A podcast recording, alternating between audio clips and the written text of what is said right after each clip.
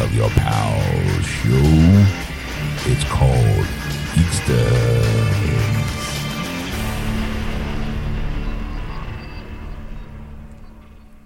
And welcome to episode one forty-nine, part one of Geeksters. I'm your host, Ed. I'm your host, Sean. Hi, everybody. Welcome to the program. Welcome to the program. Um, so uh, we're going to start off with... Uh, Well, we're missing a uh, prime member of the uh, cast. Yes. Um, Erica's out for the show. Um, migraine. Uh, uh, she feels better. Comes back soon. So Ed and I are, uh, you know, talking about stuff and things, you know, like we usually do. Um, this week, we start off with um, saying goodbye to a old friend. Yes. Who passed away over the weekend, Rowdy Roddy Piper. Uh, I think we send them off in a typical Geeksters fashion. Yes. Uh We talk about everything under the sun. You know, I introduce, hopefully, uh, some new people to a movie that he starred in. Uh, we're playing the trailer. That you can see that trailer on our Facebook page, Geeksters Radio. Ah, ah. Go there and like it. Plug, plug, plug. Uh, then we talk about our week. Um, Ed is, doesn't want to really talk about much about it because his car is broken. Was, at least. Um, and Ed and I, we deconstruct the movie, uh, The Death of Superman Lives: What Happened? Yes. Yeah, we talk about that, and then uh, top five movies of the week, and I give my m- movie review of Mission Impossible: Rogue Nation. Yeah. And uh, that's kind of it, really, folks. Yeah. I mean, sit back, relax, enjoy. You know, we'll see you at the end. And welcome to Geeksters. I'm your host, Ed. I am your host, Sean. And now in stereo. Woo! Hello! We're going already. Oh, not even thirty seconds into it's fucking annoying. Welcome to my world. And, and I think a new record for the first curse word. Yeah? Yeah, right. Um... All right, so hi. Um, as you says, you can tell by the intro, we are without Erica. She has a headache again, yes, a migraine. Yes, I hope um, she feels better. Hope she comes back soon. So let the shenanigans begin. Waka waka. Uh, so uh, yeah, um, I guess we're going to start off the show by very rare once once in a while we do this. Um, we lost somebody this weekend. We did. Yeah, we did. Can we find him? No. Oh, I mean, you probably could if you looked really hard enough, but. Uh, He is in the big squared circle in the sky, Ed. Oh, yes, yes. Uh, oh. The great Rowdy Roddy Piper. Yes. Um, I don't know really what to say. I mean, I, I mean, I wanted to at least acknowledge him on the show. Yeah. Because as a kid growing up, he was my idol. And you're like, he was, he was your idol he, out of all of them? All the wrestlers, I was not a Hulkamaniac. Yeah. I didn't, obviously, look at me. I obviously didn't take my, my vitamins or say my prayers. You know, I never walked around with my shirt off going, duh, duh, I'm a real American. No, I was never that type. I was definitely the Piper's Pit villain kind of guy. Okay. Even as a young age, I was like, I like that guy. He says his mind. He likes to start shit up and is able to back it up. Somebody I admire. Yeah. Um, yeah, I mean, uh, I got to see him live, wrestle live a couple times actually mm-hmm. as a kid because back in back in the day before the W W E Network, before Raw or SmackDown, it was Saturday night. There was like the Saturday night Saturday, main event, yeah, and then there was also like the Saturday afternoon, like right after cartoons. You would kind of like Channel twenty-nine, which was you know now here it's Fox, yeah, and you would get for like an hour of wrestling, yeah, and it was the it was you know the eighties, so like and. You know, I got to see um, all the obviously all that as a kid, but every once in a while, I mean, as always, they go on tour. They mm. take their they take their road show out on around. You know, so and was never really televised. It was like, hey, W W F is coming to your town soon, Sunday, Sunday, Sunday, or yeah, it might have been like a Saturday night. You know, um, and we got to see. I think the very first match I saw Piper fight in it was. Um, Piper and Hogan versus, I want to say, um, Macho Man and no, no, okay, the four, four. I don't know. See, the thing is, as a kid, I these are the four people I remember. Oh. Who were bad, who were good, I can't remember at this point because it always flip flopped. Hogan, who was always a good guy, yeah. I think Macho Man, um, Piper, and I want to say um, Lex, not Lex Luthor, um, not Lex Luthor, Luger, uh, the narcissist. I forget who. The Million Dollar Man tend to be S E. No, I saw him too, but yeah. he wasn't. It was a four way match, but there was like a tag team match between Piper and and it was uh, the Narcissist, and I think it was Macho Man and Hogan. Yeah, but I got to see them, you know, fight, and the seats because it was the Spectrum. Yeah. So you know, and for those people who don't know what the Spectrum is, the last ten minutes of Rocky. You know, where they, and then in Rocky two, where they had those big fights. That's that was the, the Spectrum. Spectrum, right? Um. So I remember seeing as a kid, I'm going, yeah, you know, I'm there, Piper, woo! Had my little Hot Rod T-shirt, you know. I was like, yeah, never wore kilt, obviously, but you know, you know. But I was like, yeah, Piper, woo! And then I remember when he made the transition into movies, and he made more than one. Yes. And uh, starring role, too. Like, obviously, everyone could talk about They Live. Yeah. Which I was very fortunate enough to actually meet him face-to-face and have some, you know, FaceTime with him. Yeah. We talked about that on that, that show, one of our past episodes of Geeksters, yes. where I talk about the Monster ManiaCon, where I got his autograph, how he was late. Um, David Keith. Yeah, David Keith, not Keith. No, Keith David. Keith David, David Keith. I always get those two mixed up. And Meg Foster. I got all three of them to sign my They Live copy, my copy of my Blu-ray They Live. Yeah. Which to this day, I swear, still one of the best fights ever in movie in cinema history. Okay. Have fisticuffs, man, Piper and Keith David, David Keith, you know, going at it. Still the best fight scene of all time, and you know, better than Rocky's because Rocky's all, you know, you got you got Piper, you know, you know, he knows how to take a punch, yeah. like you know. um, So I was like, but one of my all their favorite movies, and I would love to get my hands on a copy. It is so hard to find. This is like the holy grail of movies. It was a movie called Hell Comes to Frogtown. Okay. It was a B, B-rated movie, obviously. Right. And when I worked in the video industry as a video distributor, mm-hmm. it was impossible to get it on V H S. Okay. So I can only imagine that a D V D or God, you know, God, the good Lord willing, from my mouth to God's ears, Ed. Blu-ray. It is a post-apocalyptic route. Yeah. Of Piper plays a guy named Hell, uh-huh. and he comes to Frogtown. Well, actually, that's the title. The story is actually, believe it or not, um, you ever hear the comic book Y the Last Man? I've heard of it. Yes. Okay, I swear that this guy was a fan of Hell Comes to Frogtown because the plot of the movie is. He is Piper is the last fertile man on Earth, and he has to go from town to town to imp- help repopulate the species of. Now you may think, "Oh my God, it's softcore porn." Yeah, it's not at all like that. Yeah, it's more of an action adventure sci-fi kind of thing. But the plot is he has to go from town to town and impregnate women. Yeah. But so now he's kind of like revered, not really revered as a god, but it's like, oh, he's coming, you know, like, woohoo, you know. Yeah. Like, he's like the savior of the people. Yeah.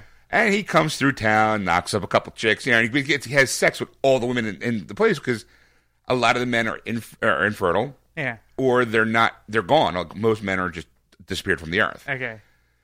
Because of wars, ra- you know, ravage, ravages by war, and things like that. And then there's mutants, hence the town, hence the Frogtown kind of part. Yeah. But it was, I remember watching, I remember it was the Holy Grail. And when we got, whenever we got a copy in, in the video distributor, it sold because it was like, a, we, we sold new and used videos. Yeah. And the only way you could find this was a used video. Yeah. And it literally, when it came in, it was like, we would have to have a drawing to who could. Who, uh, who, who who could not really who could have it for one of their customers because it was on all our customers' lists. Yeah, and usually it's like, oh well, we got like you know twenty Batmans, we can cover all our customers. But whenever Hell Comes to Frogtown came in, it was like we had to have a lottery of like who would you know because only one person could get it. Yeah, and I remember before we you know like I remember I remember winning the lottery.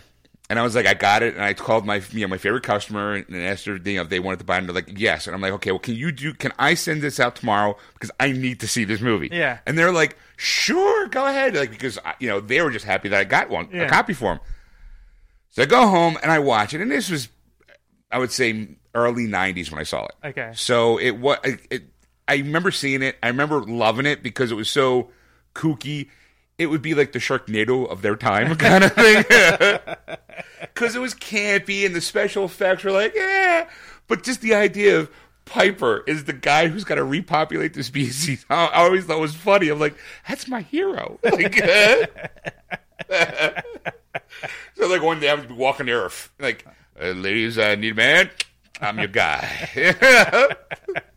I've been stocking my semen in freezers for decades now, ever since I saw that movie, hoping that one day I'll be called upon, Ed. Sean's Semen Factory. Uh, He'd pull up to my place, and there's a little talkie box in the shape of a sperm. Oh, can I help you? Uh, yes, I would like uh, a couple of pints of uh, of the your special. Okay, squeeze, squeeze, squeeze. Come right up. Yeah.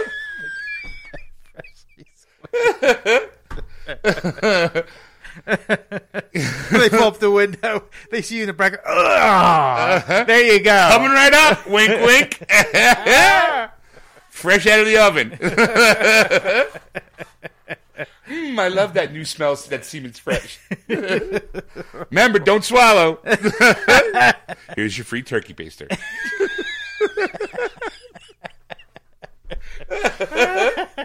uh, so, uh, yeah, so we lost him this weekend. Yeah, it's just, sixty-one is a pretty young age. Yeah, I mean, that was it was kind of shocking to hear that. I mean, especially when you, you hear about an icon like that, who you know, you know, and, and, and admire. I mean, I admired him as a, as a wrestler and as a film actor. You know, he was just he was just one of those people. It's like, really, Rowdy Roddy Piper? Like, I, I you know, know. you, you kind of, and then you go, the man can pull it off. Like, uh huh, he has it. Like, he, he can definitely do it. And it's one of those you, you just don't think about it too often. And, and and then you hear something like that, you're like just shocked because it's like. It's way before his time. Like I don't, I think he had a lot more he could have done, you know, in, in his career that that would have been amazing. You know, just, just, just, just, just have him gone. It's just, it, it, it just shocked me. It was just like I couldn't believe it when I saw it, and I posted it right away on our Facebook page, Geeksters Radio, and and I, you know, you, you posted it like soon well, after that. I was at work. It seems to be okay. I'm gonna be honest. I don't. I'm starting to not like my job. Because twice I've been at work when two people who have, I've been greatly influenced as my childhood, Robin Williams and now Piper, have both passed away while I was at work. I'm like, I don't think I should have a job anymore. That way everyone could live for as long as I want. That's ridiculous. I know. Well, you know. I mean, because I'm working. Because I'm working. That's gonna be my. That's gonna be my. That's gonna be my excuse. Who else do you admire? Um. I'm no, no. I'm telling you, when Harrison Ford goes, when Sean Connery goes, I'm I'm gonna have a one man riot. And you're gonna see me out there trying to flip cars. Ooh, my back! Like, oh, quick, can I get a little help here? Because you know, it's just a matter of time. And there's, I'm sure that you know, other people, other. It's a sad moment when you start realizing you've gotten to the age where your heroes are start to go. Yeah, and you know, like okay, Robin Williams was in his sixties. It, unfortunately, was a suicide. Piper's was a cardiac arrest, mm. you know, and people can go, well, you know, I don't. Th- I know he was, he was kind of a, a partier a little bit still because I remember one of the reasons why he was late at the MonsterCon was because the night before he was partying a little too hard. Yeah, I'm like all right, you know what, whatever. I don't know if it was drugs, probably most likely alcohol. Yeah, but either way, even his life though, the putting his body through, you well, know, I'm just saying his his body must have been a wreck. I, I have to be honest, oh, yeah, you know, something like that. And I'm you know, when you say drugs. It's not like he was smoking pot or he was doing cocaine or, you know, right. he was smoking hash or whatever. He's taking pain pills to get through yeah. the day. I mean, that's the, I, the thing because those wrestlers with, in the early eighties to, to wow us as an oh, audience, yeah. they had to do things that were just unbelievable, like painful. I mean, you know, and everybody's like, oh, it's an act. I'm like, yeah, it's an act to a point. I mean, there is... They are throwing each other. It's not like, you know, throw throw your friends around and see how long they last. You know, it's like... For me, it was always like, okay, yeah, as a kid, you want to believe it. Like, it's still real to me, damn it! Yeah. You know? But as you get older, yeah, you can't, okay, they kind of pull the curtain back, you get to see the wizard, and you gotta go, okay, it's all staged. But the idea is that these guys are still, it's like a They're two physical hour, stunts. It's, yeah, they're stunt men doing this job if live in front of an audience, where well, I've seen Triple H tear his, you know, his um, A C L. Yeah. Like, live on T V. And him still muscling through to get the match done. Yeah. These guys are warriors, and they they just put their their bodies through hell. Yeah. All for that paycheck and for that entertainment, that glory, I guess, you know. Yeah. So, like, It was just it's one of those things where just like, son of a bitch. Like, it's like the old Ro- Roman gladiators fighting yes. for our entertainment. Yes. And Are you just... not entertained? Yeah, exactly. And that and that's the way, and that and it's still that way with wrestling. I mean, that's the way it is. I mean, you guys, when um, I'm me included, I'm not saying every you, you guys. guys, but when you go out to a wrestling match and you're watching these two men in a in a squared circle fight it out, whether it's fake or not, they're physically hurting each other, whether yeah. it's intentional or not. They could make a mistake. They could flip wrong. They could, you know, land wrong, and that's it. Like they and they. It's not like oh oh oh oh like stop stop the match. Like yeah, you know like, like time out time out. Yeah, you know, they're going to keep going until this the, that is over. Yeah, and then and then and then uh, go look, into the hospital. Look and, at Mick Foley, him getting um what do you call it um falling through the cage, the cage match with him and Undertaker, which is now a historic match where he falls through the cage. Not it was not expected. It happened. He loses his front teeth. He put this, you know, the whole. He, he bit his bottom lip so hard that he was able to put his tongue through it. Yeah, which is where you see all those. Like, he physically, his body is a. If you ever see him walk, he walks like a one hundred fifty year old man. Yeah, you know, because of all the stuff that he's done, it, it, all for just that that adrenaline, yeah. that uh, entertainment, that gotta be. You know, I gotta. And I, that's the thing. It's that's like a weekend that they have to do, and then they have to do it another weekend. They have and, to go. to the next city and do the whole thing over again. I was watching something. I forget what it was. It was probably like because every once in a while I'll get like a lot of them. I'll I like the behind the scenes stuff, like the mm. stories. Like, hey, this is the story of The Rock. You know, I forget who it was. Um, I think it was a movie. I think it was like The Legends of Wrestling or something. They travel almost three hundred days out of the year. Mm-hmm. You know, where they you know it's from city to the city. Like they're they're a, it's it's basically like the circus. Yeah. Where they're never home, you know, but they get home very limited time to, to go back home. Mm-hmm. But it's a series of hotels, traveling. So, like, it's no wonder that, you know, relationships happen across, you know, over time between wrestlers or animosity happens. But, man, it's just, it's like these guys do it every day, every weekend. Yep. You know, if they're not in the gym, they're working out, uh, you know, working out the, what they're going to do with their, you know, who their match is going to be with. That's right. Because it's never a big surprise, like, Ed and I are having a match right now. Whoa! No, we knew like a month ahead of time. We've been practicing what we're going to do. Right, like, yeah. Right now, someone's going, no, they don't. I'm like, yeah. Yeah, they do. Like, sorry. It's, yeah. Guess what? Santa Claus two is kind of not real either. Blasphemy! uh, yeah, so, I mean, hearing... and okay, I pulled up his IMDb page. Mm-hmm. And, okay, you have all the, like... I, I can go back to all the W C W stuff, the W W F. The, I mean, let's face it, if it wasn't for him and Hogan, whole, WrestleMania would have been nothing. Yeah. Because they were in WrestleMania, they were the main event for WrestleMania one with Mister T. Yeah. You know, yeah. and, and uh, all that Jeez. kind of stuff. Exactly.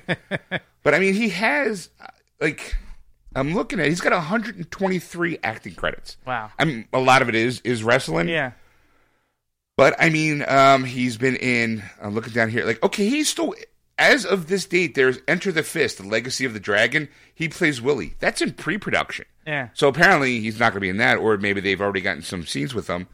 Um, Portal to Hell, it's a short, it's in post-production. Betting on Baker, he plays Mister Jablonski, post-production. Uh, Tales of the Wicked Unseen, it, he was just announced as Phil Grimm. Yeah. Uh, the Green Fairy, he was in uh, he was in a, a production of Medusa, Gorilla, The Masked Saint. Like he's been like he's working. Yeah, he's, he's still he was still working up until he passed up until away. That, yeah. yeah, he was just in uh, WrestleMania thirty, and they have it. And there's a T V movie, which I think is funny. um, Body Slam, he was in Dino. He's been he played a, um, in It's Always Sunny in Philadelphia in a couple episodes. Yeah. He was uh, what do you call it? The Maniac. And he was also Rowdy Roddy Piper in Saints Row four. You know, he played himself, and I'll never forget that because you, it's a side mission where Keith David, David Keith, he's your vice president, yeah. and there's like a side mission, and you actually get to reenact that fight from They Live in Saints Row. It's awesome, by the way. It's great. Um, yeah, so I mean, it's a shame. It's, yeah, it's a, yeah, it's, it's. He was also the voice in uh, Green Lantern, Emerald, Emerald Knights. Oh, was he? Yeah, he was Bolfunganga. Okay. Uh, whatever. I think he's the trainer for uh, uh, Hal Jordan. Okay. Here's a video short of Rowdy Roddy Piper fights childhood obesity. I wonder what that one's about. Like, like, what that's about. Well, I mean, well, okay, see, in my head, I'm going, is he beating the shit out of an infected? Like, or is, like, childhood obesity is, like, this six hundred pound behemoth of a monster that, you know, Piper goes into the ring with, and, you know, you know, him coming in with his Hot Rod t-shirt, bunch of coconuts to smash him in the head. Oh, oh my, my God! Piper Pins obesity! Whoa! One, two, three! Piper Pins childhood obesity! Yeah! Chubby kids around the world rejoice! Oh boy! The Mythical Adventures of Billy Owens. He was it was a video. He played William Thurgood. I'm just and this was like that was back in two thousand eight. But I mean, it is a guy who's pretty much worked outside of wrestling a lot more than people give him credit for. Yeah. They were saying he was in uh, the RoboCop T V series. Yeah. He was faked the commi- fake thief Commissioner Cash. Whatever that meant. I'm trying to see when was... He was in Walker, Walker, Walker, blah, blah, blah, blah, Walker Texas Ranger. Yeah. Uh, he was in The Outer Limits in the nineteen ninety-nine episode. Yeah. I mean... Yeah, his career, I mean, there's a lot of things that you've probably seen him in, and it's just like... Holy crap, like he was in that. Oh, yeah, you know, and then it's just, it's one of those actors that just, you know, I mean, and he, he was more than an actor. That's that's the whole thing. I mean, he was, he was a, a complete package Ooh. kind of almost person. You know? I can, oh my God, Ed. Yeah. I, I here's the, Hell Comes to Frogtown. I can watch the trailer. It's on Amazon. I can rent it in H D for five bucks. I'm going to play the trailer so you guys can get an idea. Uh, oh, Microsoft Silverlight. Oh, come on, you douchebags. All right. Doesn't work. You you you tell your story.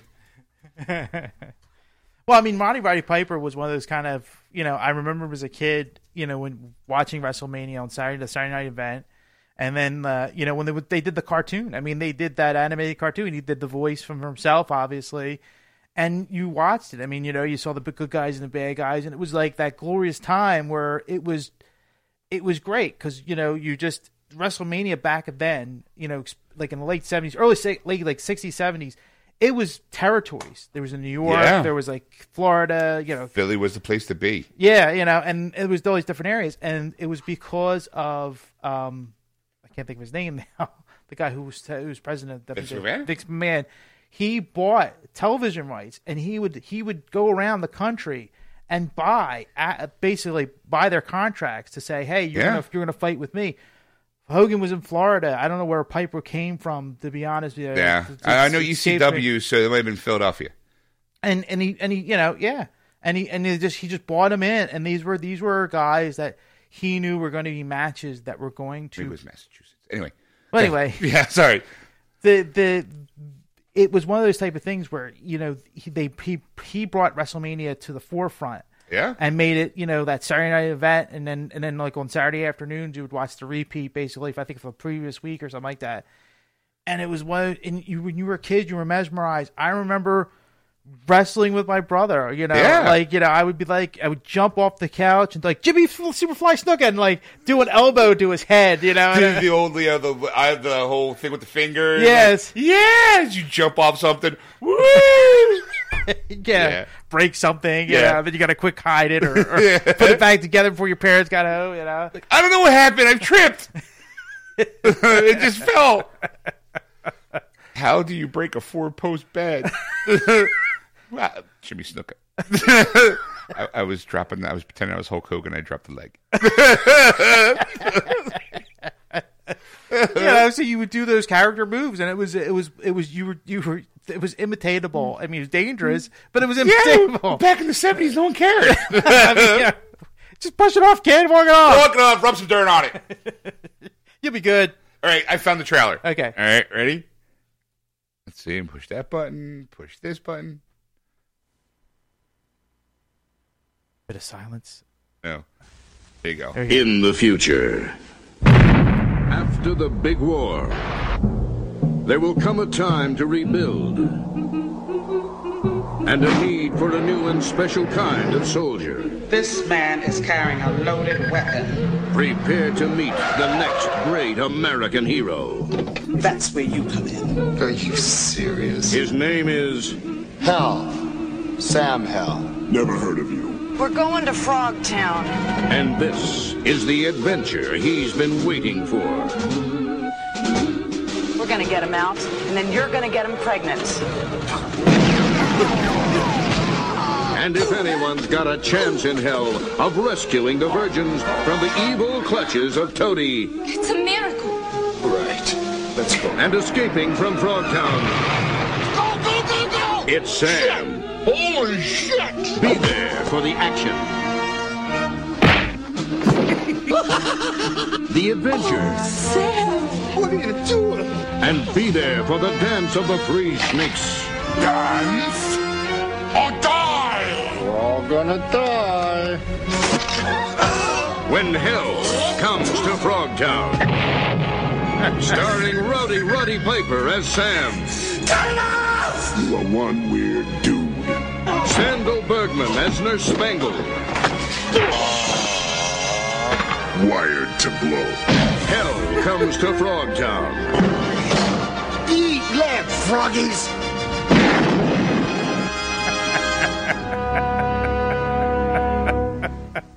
Is that where you had to wear that thing and it would they would have this remote thing? Or he, that... had, he had like, a, like almost like a um uh what do you call it? I'm going to say... Uh, a chastity belt? Yes. Yeah. Kind of like a chastity belt that was alarmed because he was a commodity. Yeah. So he had to kind of like boop, boop, boop, unlock it in order to have sex with women. Yeah. Like, yeah. Yeah, I, I actually remember that movie now. Uh, see? I'm gonna, I'm I've gonna, seen it. I'm going to post the trailer on our Facebook page. Now, now that I'm looking, I go, I see on YouTube like, hey, you can watch the whole movie. I'm going, oh, I got to find a way to transfer that.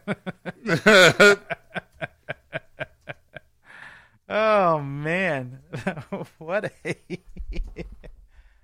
oh, that's just a shame to see him go on, though. That's the thing. It just... It, it breaks your heart, almost. Yeah. I, I don't know. It's like... Ugh.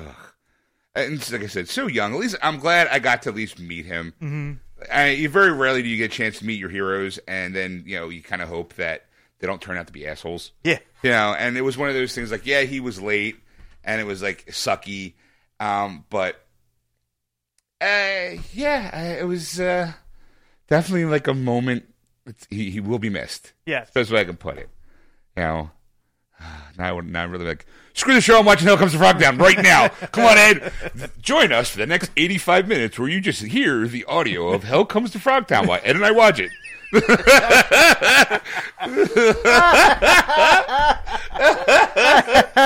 be a new medium in podcasting. We just play movies for like idiot, and now just like just get popcorn, just chit chat. So yeah, like laughing. You go, what are they watching? How comes the Frogtown? Quick, like not stream the movie, just audio. Like la la la la la.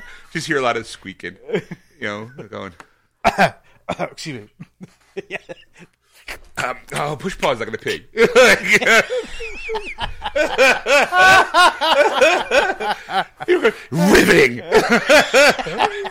A new level in podcasting.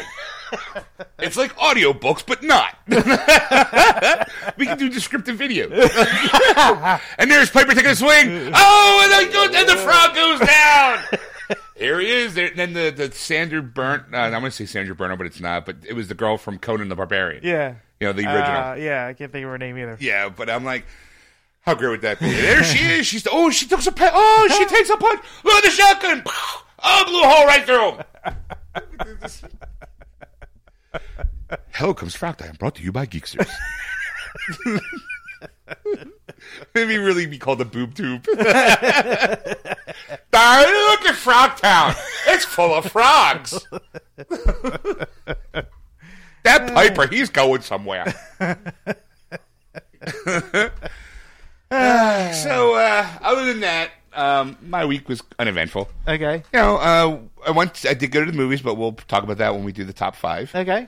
Uh, you and I did.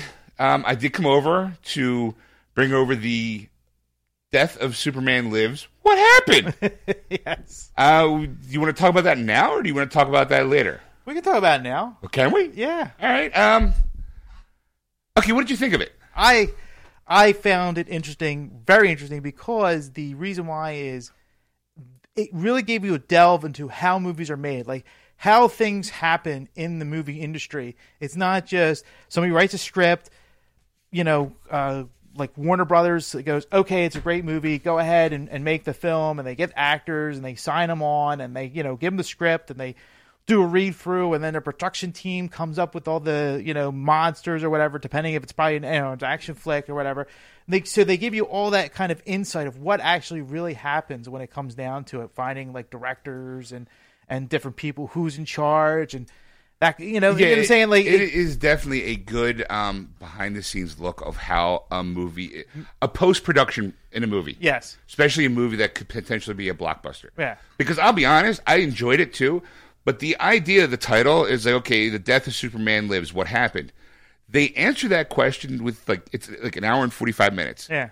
Last ten minutes, they tell you. It's like the first hour and forty minutes is like, yeah, this is what you would have seen. Yeah. It's like, we this was our ideas, and this is what was going to happen. This is how this is how this person got involved, or yeah. that person got involved. And then or... you get to see like everyone tell their version of the story, yeah. or like, you know, and with some like nice animatics, yeah. and some nice drawings. But it's going to be like, you know, look, if we made this movie, this is what you would have seen. And the stuff that you've seen online, like the little uh, chess piece, it's all lit up and stuff. That was only going to be in the movie like like five minutes. That wasn't going to be the whole movie. Yeah. And then the move, the the the picture, the still picture of, you know, uh, Nick Cage with the long hair, kind of looked like he's half high with the Superman. You know, that was that was more test footage. It wasn't that wasn't even the final product of the suit. Yeah. That was a moment in time where they're like, when you watch any behind the scenes stuff of movies, when they go through costume design. Yes. They just record it because they need to see how it's going to film and stuff like that. So when you got to see the what it would have looked like in the fi- the final version, I thought it looked pretty good. Yeah. Uh, but again, last ten minutes of the movie, it's like, so what happened? This is what happened. Yeah. You know, like, and, and you're going, oh, all right. Like, I expected like more of like, okay, well, here's what happened with this the movie. This could have been on YouTube for ten minutes. Yeah. And that would have been it. It could have, like, ten minutes would have been like, ah, it's like, what happened? Well, yeah. And, and, and ironically enough, it it seems to be what happens all the time in movies. Yes. I kind of think, though, that this movie does, historically, I think has a place, because I do think this is where major companies started worrying about box office grosses the initial weekend. Mm-hmm. Because Warner Brothers pulled the plug because they had a series of bombs. I'm spoiling the ending. Spoiler alert. Yeah. They they pulled it because they had a string of bombs. Like, here's one hundred fifty million. It was like, we can do anything. What? Talking Moose, here, here's some money. Yeah. Like, just make it, make it, make it. And when they go, oh, we only made like, uh, you know, out of that one hundred fifty million dollars, we only made seventy million dollars. Yeah, yeah. yeah. It's like, wow. Yeah. So when you have the idea of like, hey, we're going to, here's like, you know, because I think the budget for Superman Lives would have been like one hundred fifty million dollars or something, up there. Yeah, up there, yeah. And right away they're going, you know, it's the, we want something new, we want something different. It's going to cost how much? Yeah, maybe we don't need it that bad. Instead, we're going to go this way with yeah. it. And you're like, ah, you know, and I, to, I got to be honest, I still would like to see it be made. I do. I do. This, I mean, it's not, part of it is more morbid curiosity. Yeah. But I also like, like I think nowadays with the, with the, how D C animated films are so well, mm. I think if they take the, the finalized script and they have all the visual aspects down, of what it was going to look like, making an animated feature out of it. Yeah. You know, and, and I personally, because when they talked about the cast, they actually had, you know, uh, Christopher Walken play Brainiac, or yeah. the, that's what the idea was. Uh, Kevin Spacey was going to play Lex Luthor, which, ironically enough, he did in Superman Returns. Superman yes. Returns. Uh, Nicolas Cage, you know, like, hi, I'm from Krypton, but I'm more like an Earthling protector. You know, like, uh, I would have liked to have seen that. I mean, he probably wouldn't have done it now, but I mean, like, back then, I'm, I'm Kal-El. I'm here to protect you. Up, up, and away.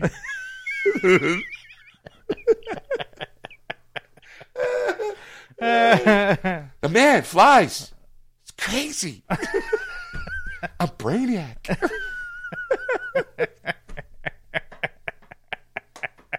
uh, well, yeah, uh, I don't know. I mean, I, I like I said, I liked it, but now, now I have to go through the eight plus hours of bonus features. Yeah, you know? There's all the. I mean, because they, they cut it up basically. There's all these interviews that this gentleman did. Shep, Shep, Shrep.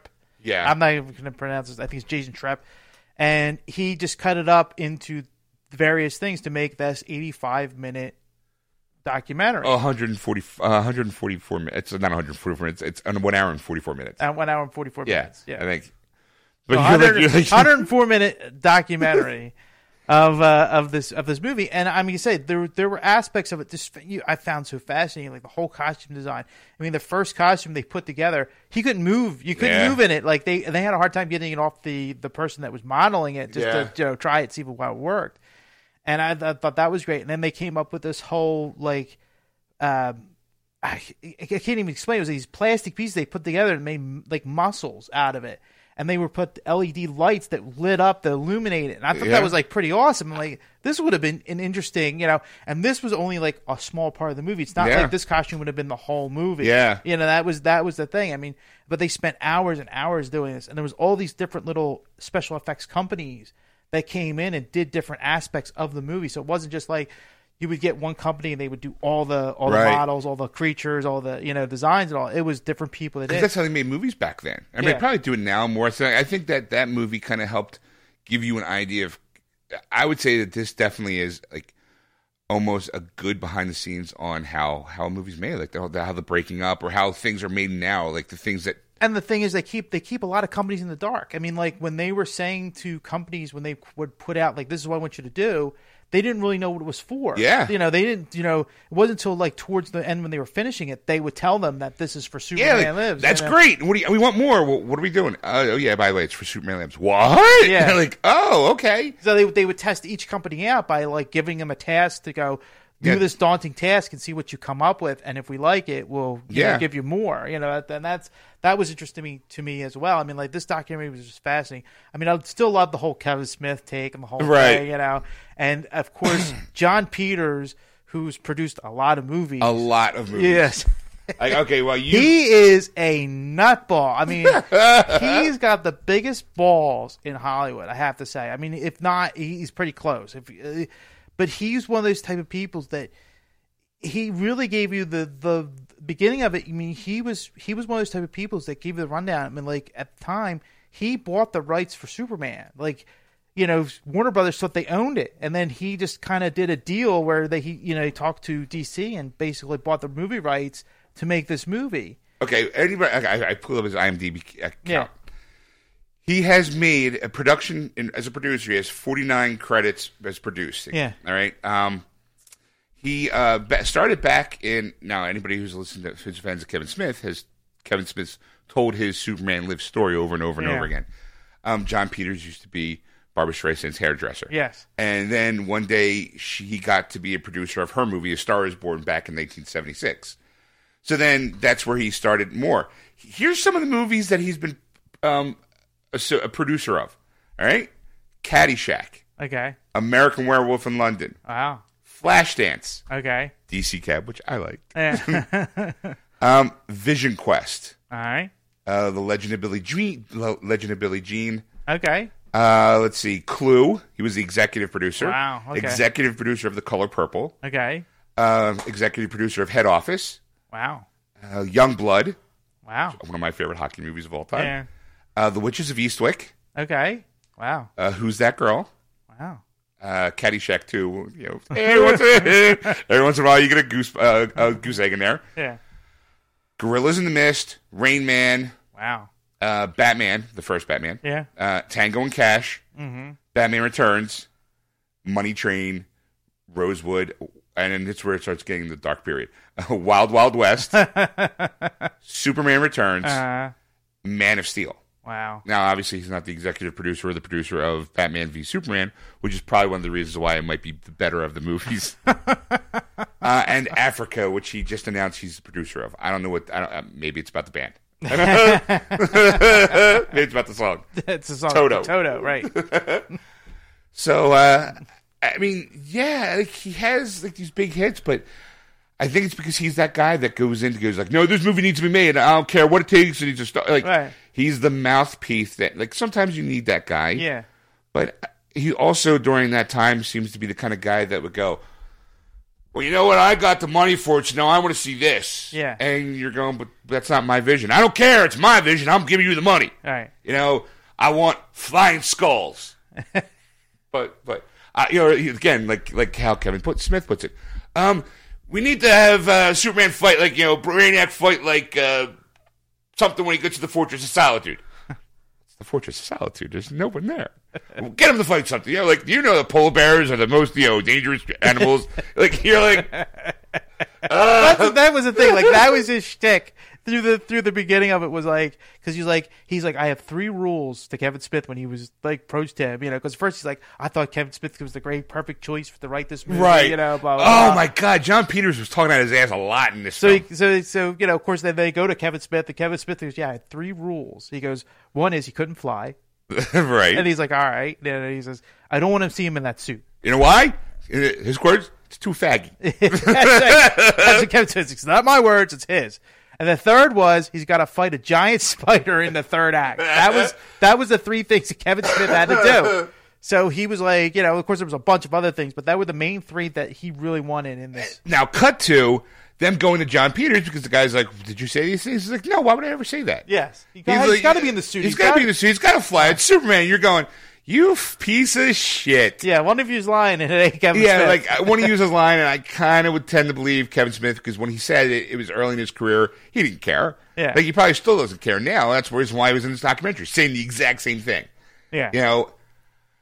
And then it was the Thin- Thinarian snare beast, you know? Yeah. And, and I loved how John Peters c- kind of claimed that for his own. Yeah. But yet you can clearly see that it was Kevin who who created that creature. Not created, well, created the name for that creature. Yeah, because they Bec- want to call it a spider. Right, you know? Because, and if for any comic book geeks, there is a, it's kind of a reference to Hawkman. Yeah. So, like, you're like a, a comic book person. Would, but then, you know, when they talk about, like, having this other guy come on board as, as the uh, writer, they asked John Peters about the script. He's like, no, I just didn't think, you know, like, it was... Kevin's not a good writer. Kevin Smith just blew a lot of smoke and, you know, a lot of smoke and mirrors, and it just didn't yeah. pan out. He wasn't the right choice. He wasn't the obvious yeah. right choice I thought he was, or, you know, I, you know, it was a mistake. And I was just like, I thought he was probably the, the one out of the three I, that would have been like, in yeah. The, in the late nineties when this movie was going to be made, yeah, he probably would have been one of the only choices. Even Kevin himself in the interviews have said, why don't you get comic book guys? Like, you look at it, what's also interesting is how comic book movies were treated in the nineties versus how they are treated today.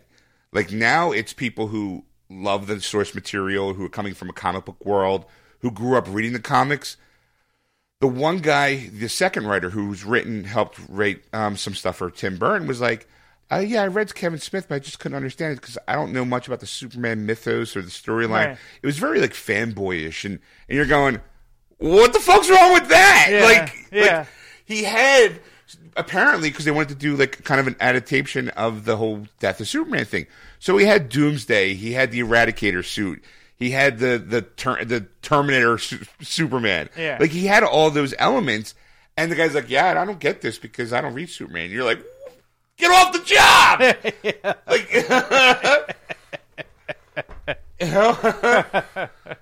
So it was just, it's just, it was very funny and very like it was eye opening to see how.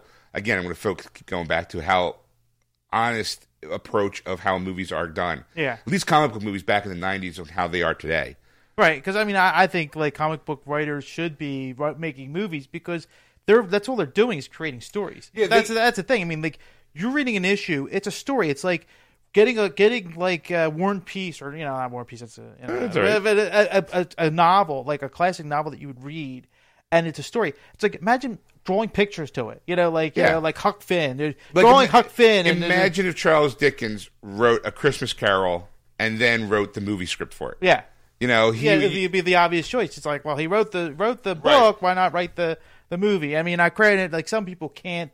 Right, some people can't like uh, like um the there's certain people who can't don't have the mechanics to do. I can write a novel, but I don't know how to approach it in the breakdown of person A says this, person B says this. You know, it's. It, you, but that's the thing. The comic book people, they make the visuals, right? Like, and, and not only that, I think that they would have the ability. Like, for example, it's you know, you have seventy-five years of Batman, yeah, right? If you take a guy who's been writing Batman for a couple years, who kind of already knows the history about Batman, yeah. he could find a way to produce to create a two and a half hour visual graphic novel, yeah. to do a storyline. Like, I still think that, personally, they should either do it animated or live action. Batman's The Long Halloween. Because I find that story compelling. And, and to me, that's definitely... That's up there with, for me, next to The Dark Knight Returns. Like, as far as how good right. writing-wise it is. And you can get the visuals. Plus, I also like that whole tight purple outfit, Catwoman outfit that she has. With, with that, you know, personal preference. You know, so, I mean, I, I highly recommend it. I mean, yeah, go go watch it. I mean, if you really want to know what happened and get, like, a better understanding of what the backstory for it was, it's worth worth a view, because that hour and forty hour and forty-five minutes or forty-four minutes was, was compelling. It really was. I mean, you, you got to hear what each person said. So it's not like hearsay or, you know, conjecture or whatever. They actually interviewed each person, and they, you know, and they rebutted every question. So if somebody was asked a question and they said, you know, they said so-and-so did this or didn't do this, then they would go to that person and go, you know, did you, you know, you know, and they would, well, they it was would mostly give... to be John Peters. Like, like, It, it was crazy. Like, out of all the people involved, he's the only one that came across shady. Yeah. Like, everyone else was like, I didn't know anything about Superman, but I'm doing this movie. Like, yeah. And there was, like, it seemed to be like a lot of people. What it, honestly, what it really felt like, a lot of people didn't like to work with John Peters, especially in those days, mm. because of how gruff and in your face he was as a producer. Just kind of like, because he even he even admitted himself at one point that, well, you know, I'm, I felt like I was directing a lot of this stuff too. Like, well, yeah, you know, you're, you're not. You're the producer. So, right. You get us the money to help us create this vision. But, you know, again, one of those things where you can kind of see the megalomaniac side of a producer. Well, I mean, some of the stuff was just crazy that he did. I mean, like, they would say, like, he would come into the studio with an entourage, you know, with some kids. And he, he would say, oh, yeah, well, I had four, four, kids, four, four children at the time, and I would take them with me. And they would sit there and, you know, they would hang up all the artwork that the the production team was putting together, all the monsters and different things, and they would go, I like that, or I didn't like that. They didn't talk to the artists at all, like what like inspired them to create it or an idea and that kind of thing. It was just like the kids would do that, and then he would base those decisions off of that. Yeah, exactly. Like, I'm going to have my, like, that's like me having my five and a half year old nephew come in and go, I don't like that suit, I like this one. And it's like, I didn't do that. Like, yeah. You know, yeah, well, because kids are honest. Yeah, but just because they're honest doesn't mean they know better. Right. Like, doesn't mean they have a vision that they yeah. feel like something that people want to see. Why do you like it? Because it's purple. Yeah. Uh, okay, well, that thing's going to kill like a, a bunch of children. I don't care. It's purple. I like it. And then apparently, like, John Peters was taking jiu-jitsu lessons at the time. So he would come in and actually do, like, demonstrations on the artists. Yeah, he basically yeah. would come in and throw people in headlocks. Yes, and that, and that really kind of freaked people out, or just kind of, like, made people nervous to the point where they would almost, like... like They, they, they didn't want to work with him. Right. Like, it was definitely, like, you had this feeling. And his response is, well, as a producer, you got to keep the energy up. And it's like, what? You can go in and go, hey, guys, I got your donuts. Here you go. Yeah. Like, not like, hey, Ed, great job on that. Here, give me your head. I'm picking it out of the ground. Like, yeah, I love the way you did that suit. Yeah, I love that ass. You know? So, yeah, so I, I posted the link to the to their um, webpage. Yeah. I would, I personally would order if you can afford it. It's, it wound up being like a total of forty bucks. You know, it was like, forty, uh, yeah, thirty-nine ninety-nine. Okay. twenty-nine ninety-nine plus ten dollars for shipping, so I want to be in like forty bucks to get it. But it's a Blu-ray. It comes with the movie, but also like eight plus hours of extra stuff. Like, there's actually a featurette on it, a making of, extended interviews with some of these people. Right. There's like, hey, John and Kevin talk comics for the afternoon. And yeah. You're like, oh boy, this should be fun. Like, yeah. So I mean, yeah, it, it definitely for the, for the price tag, it definitely packs in a lot of content. You know, yeah, it's worth it's worth the price of. Worth the price of admission. Wow. Ah! The next one I need to buy and that we're going to have to find is that Doomed, um, the Roger Corman Fantastic Four documentary. Yes. I mean, I'm going to get my hands on one of that, you know, buy that so we can watch that. Go, ee. Yeah. Anyway, so how was the rest of your week? Um, I don't really want to get into it because it's been like a lot of... I'll get into it. Ed's been having a lot of car issues. Yes. That's basically... Ed's lost about ten pounds just from walking. Because nothing's close to my house, apparently. Everything everything I need a specialist for, somebody to fix my car, I have to go really far. So. Except the stinks. I'm going to say it. I'm just going to say it. Anyway, but I did want to mention that, you know, if anybody who's a California tortilla fan. Oh, boy. Oh, he won't talk about his car breaking down, but boy, he will throw a restaurant under the bus. That's right. All right. Tell us about your California tortilla experience, Ed. Well, I get these coupons in a circular, and it's like a buy one, get one free. So I'm like, all right.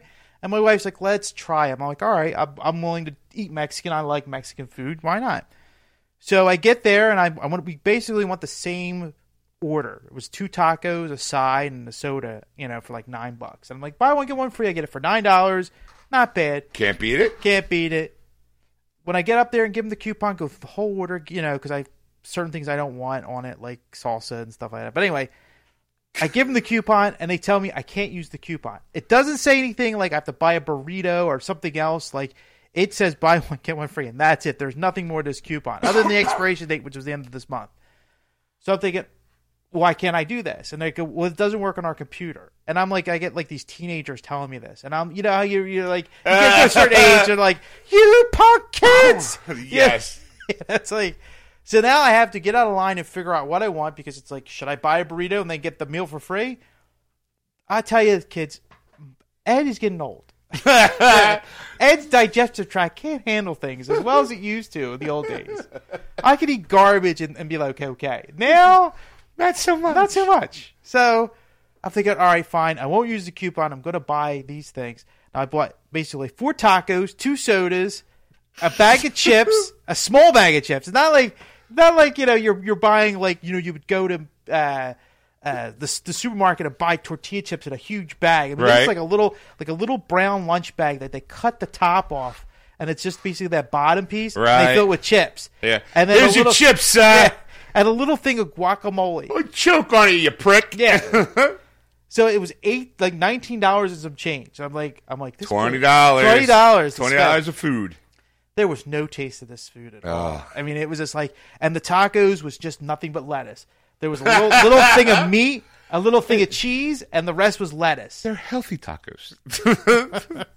I scarfed. I even ate the whole lettuce because I was so hungry. I ate the healthy stuff, too. That's how hungry I, I was. was. And the, that was it. They they forgot my side, which was because you could do their side or dessert. I wanted a, a large cookie. Ed wanted a cookie. They didn't give me the damn cookie. Cookie was in the and bag I, when he got home. I'm like, I'm like, I am not going back there again. Didn't put a cookie in my place. Fuck, I'm never going back. That's right. So if you guys are fans of California tortilla, let us know, because I'd like let to us know. I'd like to know what is so great about this place. Because these tacos, I was I even looked at the sign as I'm waiting in line again, looking at it, it said individual tacos are three dollars and nine cents. I'm like, poof, poof, poof. I can go Taco down. Bell's. That's like three dollars. You get twenty seven thousand of them. Yes, I got a six pack for that. Yeah, and be filled. And be filled for a good three four hours, and it all comes out at once. Yeah, that's pretty much it. But at least I would be filled. Not like I eat the two tacos. I'm like, I'm still hungry. Now I'm like, you can scrounging around in my house for after food. Spending twenty dollars at Taco Bell. You can be sitting there on the sofa in like a food coma, going, "Oh, burritos, tacos." Exactly. And then like you know, two and a half hours later, like, "Oh, oh, oh I gotta go." Push pause. Do that duck walk to the bathroom, and then you waddle, waddle right to the toilet, and, and you, you pull your pants down. Finish, pull those pants down. Yeah, and you you hope the guy that your butt left, didn't touch the toilet seat before it starts releasing. You the, hope to God you didn't have time to look, and you pray to God that you put that seat up like before you left last time. Because if not, oh, and it's that, that photo finish of you just hover. You get that, that one second hover over the toilet right before your ass touches it when you already know you're evacuating. Yes. You're like, oh, oh, oh. You do the, your legs all of a sudden like, you like stiffen out like, oh, okay. You're sweating. Yes, yes. You're like holding on to all you the various things in the, in the bathroom, squeezing it, like almost breaking it off. Oh, yeah. And you're like, ah.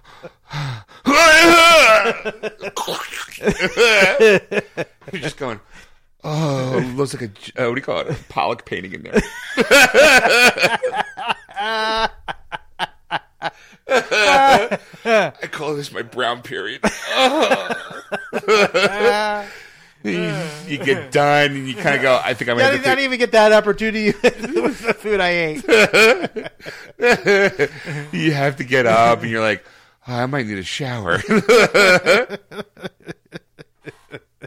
I think it went up my back. And then you think you're fine. You're laying on the sofa going, oh, I feel so much better. Oh! Run it back again. All of a sudden you hear, you hear, Rock, you hear in the distance Rocky going, I didn't hear no bell. I make it run to the toilet. You blow your O-ring out. It's all sore. Oh, yes. Listen to Geeksters for potty humor. Wah, wah, wah, wah, wah, wah. Boop. uh, so, uh, did you, so, so no uh, California tortilla for you? No, nope, never again. All right, stick to Taco Bell. That's right. At least I know I'm getting with that. At least you know what you're getting. You're get, that's an experience. Yeah, that's right.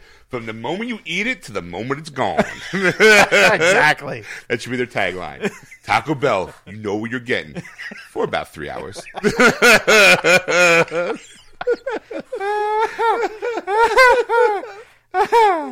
Hey, well, um, okay, well, I went to the movies this weekend, as I All usually right. do. Um, so let's see where it fell in the place of the top five. All right, which movie did you see? Or are you just going to wait until you hear it? I'm just going to wait until I hear it. All I right. Can, I can see over your shoulder. It's probably the number one movie because it's the longest title. All right, number five was Pixels. It was the number two movie last week. Wow. It made ten point four million dollars. I'm surprised it lasted the top five. That's right. It's made forty-five point six overall in the two weeks release. Okay. And it's a budget of eighty-eight million dollars. So how much did it make total so far? forty-five point six. Well, that's just in the uh, United that's, States. Yeah, it's just domestically. All, All right. right. Next uh, is number four was number three movie was Minions. It made twelve point two million dollars over the weekend and two hundred eighty-seven point three overall in the four weeks release and has a seventy-four million dollars budget. So it made its money back and more. All right. The number three movie was the number one movie from last week, Ant-Man. It made twelve point six million dollars over the weekend and one hundred thirty-two point one overall. Okay. That's did pretty good because it's yeah. one hundred thirty million dollars budget, so it's made its money back. So yeah, well, yeah, globally, it's it's up there. It's up there. So, yeah, so it's doing well. Number two is a new release. Okay. Vacation. Made fourteen point eight million dollars over the weekend. And I guess it started a little earlier, so it's a yeah. It, 20, started, it started Wednesday, I think. So it's a twenty-one point one overall in the time it's been released. Okay. So I don't have a budget on I, that one. You so. know, what? I kind of do. I might see it next weekend, maybe. All right. Depends, because you know we'll talk about what's coming out next weekend. Yes. All right. So what was the number one movie? The number one movie was also a new release, Mission Impossible: Rogue Nation. It made fifty-six million dollars over the weekend. One of my, I gotta be honest, one of my all-time favorite theme songs. Really? As a kid, I as a kid, I'm assuming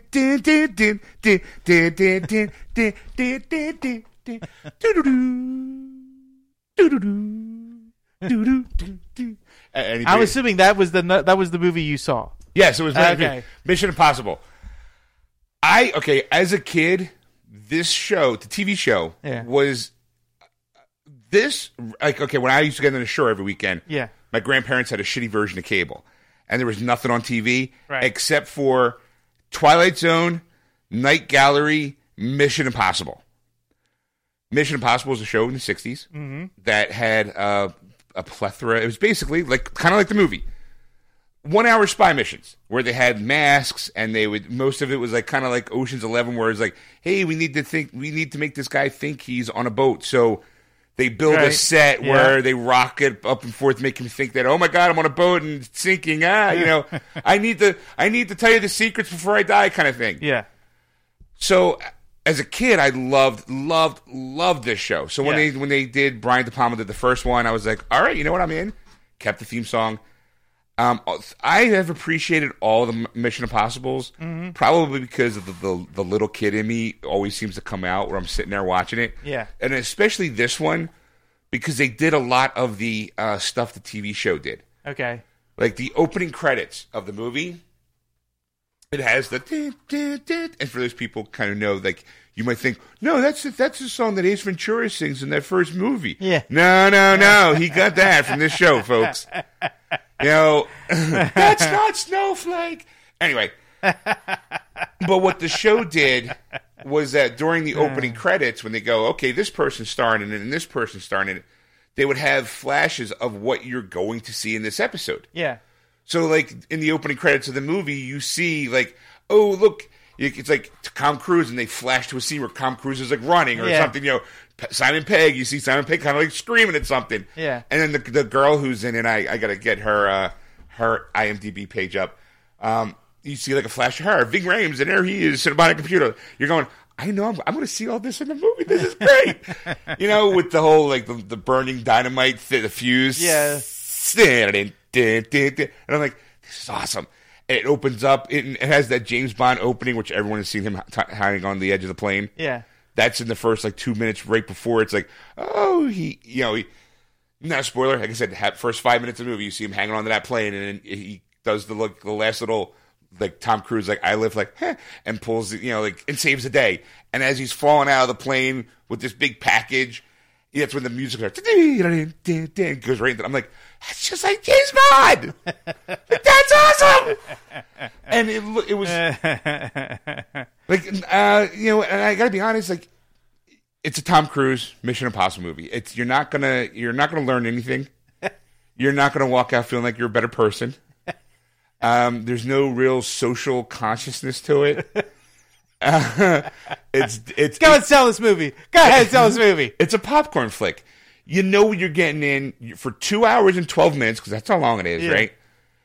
It's just fun. Yeah, like you sit there, like I, like I got a big, I got my big popcorn, my big large drink. I'm, come, come, oh, explosion, running, fight scene, a joke. Oh, that's, that's new.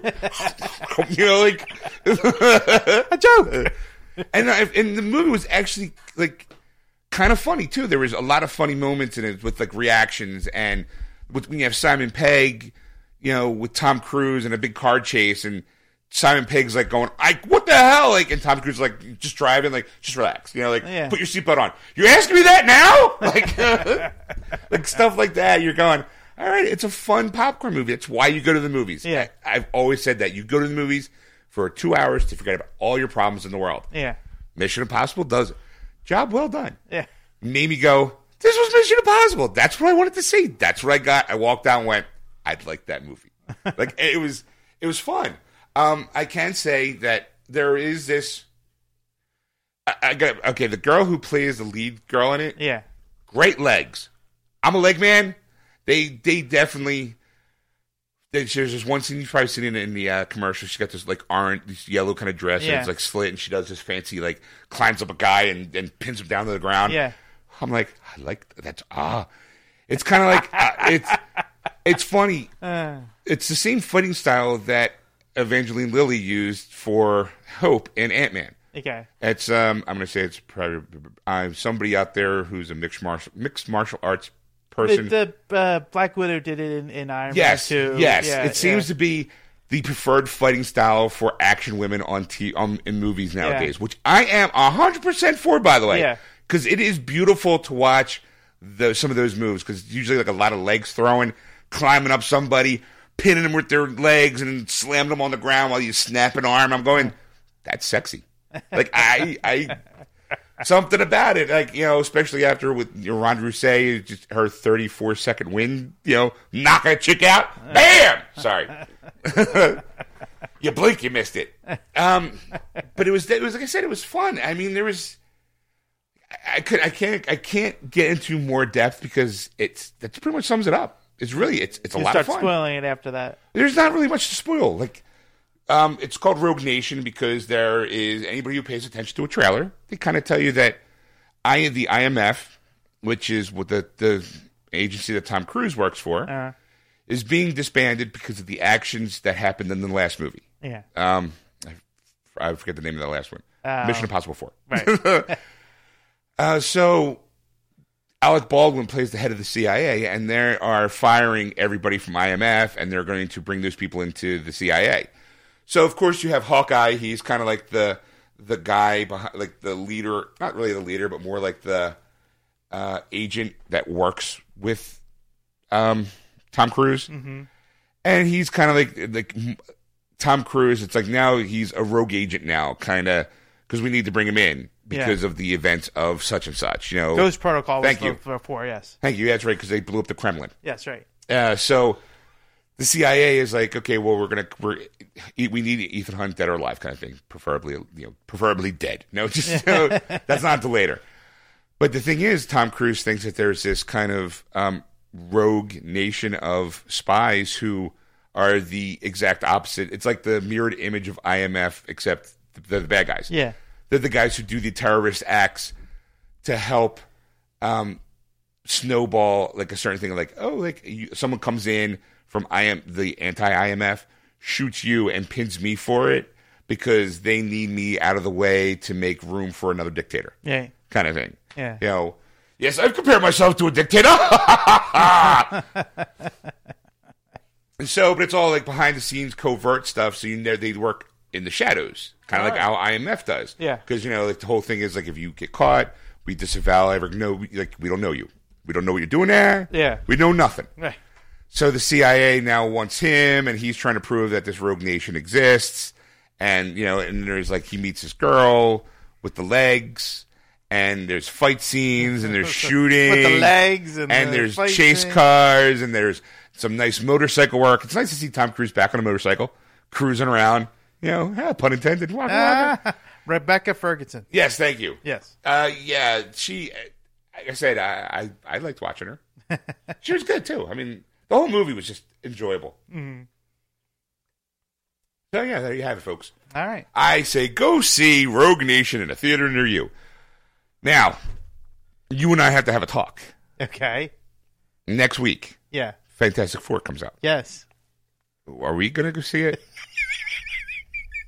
like, are we going to go see it? Are we going to a midnight release? Because I got to be honest, I'd rather pay for Pixels and then go sneak in to see Fantastic Four. I wouldn't even say p- Pixels for uh, I mean, if someone's getting my money, I'd rather have a, a known piece of shit than a maybe piece of crap. Like... I, I, I... Oh, here's the four movies that are coming out next week. Okay. Made me have some interest. Fantastic Four, obviously, as you mentioned. Ricky and the Flash. Um, is it a comic book movie? No, oh, no. It's, it's the Meryl Streep movie. Where, where she's in a rock band? Yes. Okay. Yes. All right. Okay. The Gift. No. Which is... Uh... That's uh, Jason Bateman. Yeah, uh, he comes home it's with his like a wife. Horror movie looking thing. Yeah, and the yeah. guy comes like, "Hey, you used to pick on me as a kid, but all is forgiven. But no, I'm actually still a psycho because I know a secret about you." And Shaun of the Sheep, or Shaun the Sheep, Shaun the Sheep, not Shaun of the Sheep. There is a Shaun of the Sheep movie, but that's not it. Shaun of the Sheep is the movie. Shaun the Sheep, the movie, is coming out. This okay, uh, so they're the four titles. Out of those four titles, which would you rather see? Uh, obviously, the, the obvious choice is Fantastic Four. So, uh, not like we're giving you much of a choice. Yeah, yeah. I, I mean, the whole Ricky and the Flash thing, no. no. I mean, The Gift, I'm kind of interested in it, but eh, I probably would, if I could, I would probably go see Vacation. Because I heard that it's actually not bad. Yeah. As a, and they actually make fun. It's like they do the whole twenty-one Jump Street kind of spoof on itself, where it's like, yeah, we all know that everyone loves the original Vacation, and we're, this is kind of a relaunch, so just, yeah. you know, but it could still be just as good as the old one. Give us a chance kind of thing. So it kind of has that meta feel to it. Yeah. And it's got Christine Applegate, who has always been my first, hi- my high school crush from T V girls, yeah. you know, since Kelly Bundy, so I feel obligated to go see her.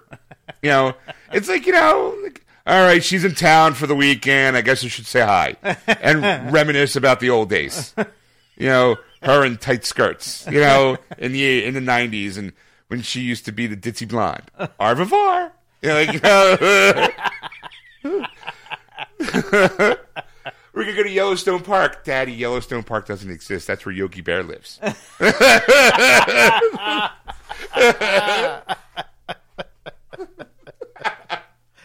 Like, uh, uh, flashbacks. Yeah. Uh, I loved her. She's one of the comic genius she is. So, uh, I mean, all right, I guess we'll have to we'll have to go see Fantastic Four. You said in the car that you would do, you get the fan situations just for a funny story. Yeah, that is true. So, uh, yeah. yeah. I Can't mean, get any worse than I gotta this. be honest, this is a movie I'm seeing solely on purpose to go talk about it for the next week's show. Yes.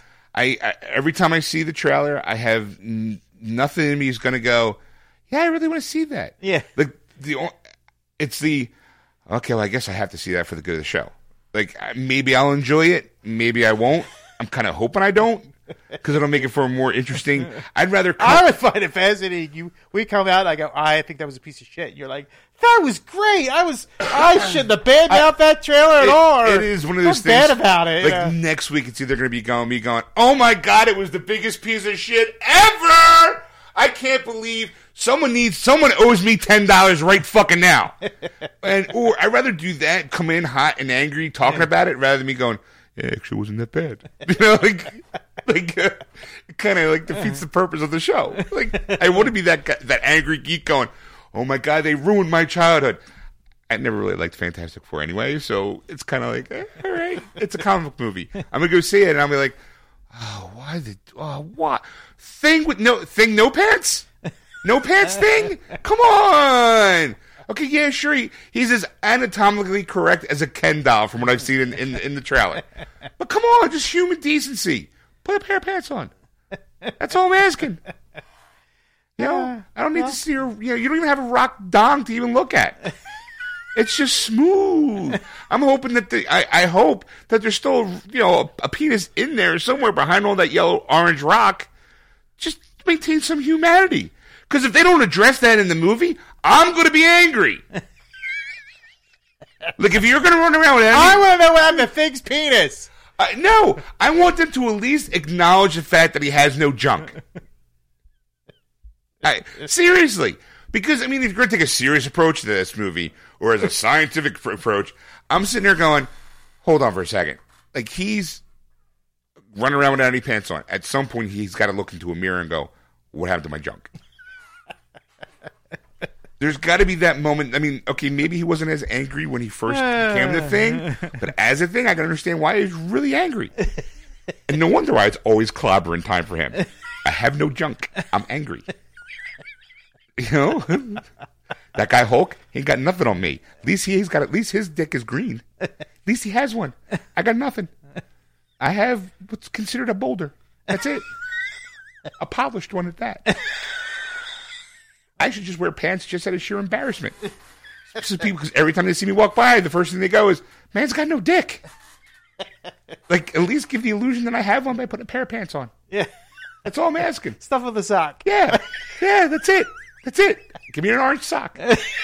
He becomes a huge fan of the Flyers. It's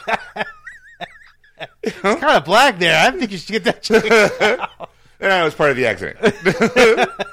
And seriously, I mean, there's got to be a moment. I mean, if they don't acknowledge the fact that he's got no junk in a movie, for like a two-hour movie where he's going to be wearing no fucking pants, I'm sorry. It's, I, I'm, I'm out. I'm, I'm, Sean, what do you think of the movie?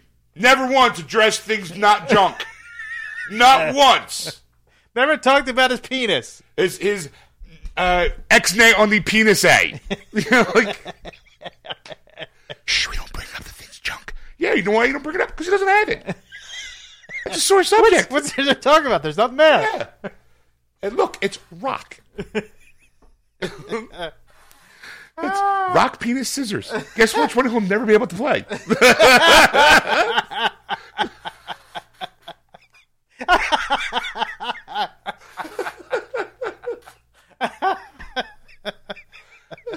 Okay, I think on that note, we should take a break and come back and get some... Uh, Talkie time and news in. Yeah, it sounds great. All right, we'll be right back. And we're back, folks. Welcome back. And we'll hope you enjoyed that fine programming that we here at Geeksters Radio gives you at all times. Just sit back and relax and let the soulful stylings of Geeksters tickle your funny bone. uh, if you want to catch this goofiness live, you can on Sunday nights from six to nine thirty p.m. Eastern Standard Time on aquanet radio dot com, iTunes Radio, TuneIn, and iHeartRadio. Just search Aquanet Radio in those apps. And while you're at it, since you're already surfing the net, you can go to Facebook, which I'm sure you're probably on right now. Go to our Facebook page, Geeksters Radio, and give us a like. And you can also hit the About button to find out where you can download this program. yeah, yeah, I know. God, I hate that. Tell your friends where you can download it. All right. You can also go to words with geeks dot com or iTunes. And now you can go to Google, download your favorite podcast app from their Play Store, and look for us, and we'll be there. Yeah. And if you want to follow us on Twitter, you can follow us at Geeksters or on Instagram at Geeksters Radio. But if you want to contact Sean on anything we talked about or just want to contact Sean, you can contact him at Sean at words with geeks dot com. Or you can contact Ed at Ed at words with geeks dot com. Or you can contact Erica at Erica with Erica at Erica at words with geeks dot com. And it's Erica with a K. There, I saved you. Tune in for part two where Ed and I talk about hitchhiking robots. That laugh should tell you a lot. See you in a bit. That was wonderful. Bravo. I loved that. Oh, it was great. Well, it was pretty good. Well, it wasn't bad. Well, there were parts of it that weren't very good, though. It could have been a lot better. I didn't really like it. It was pretty terrible. It was bad. It was awful. It was terrible. Get him away. Hey,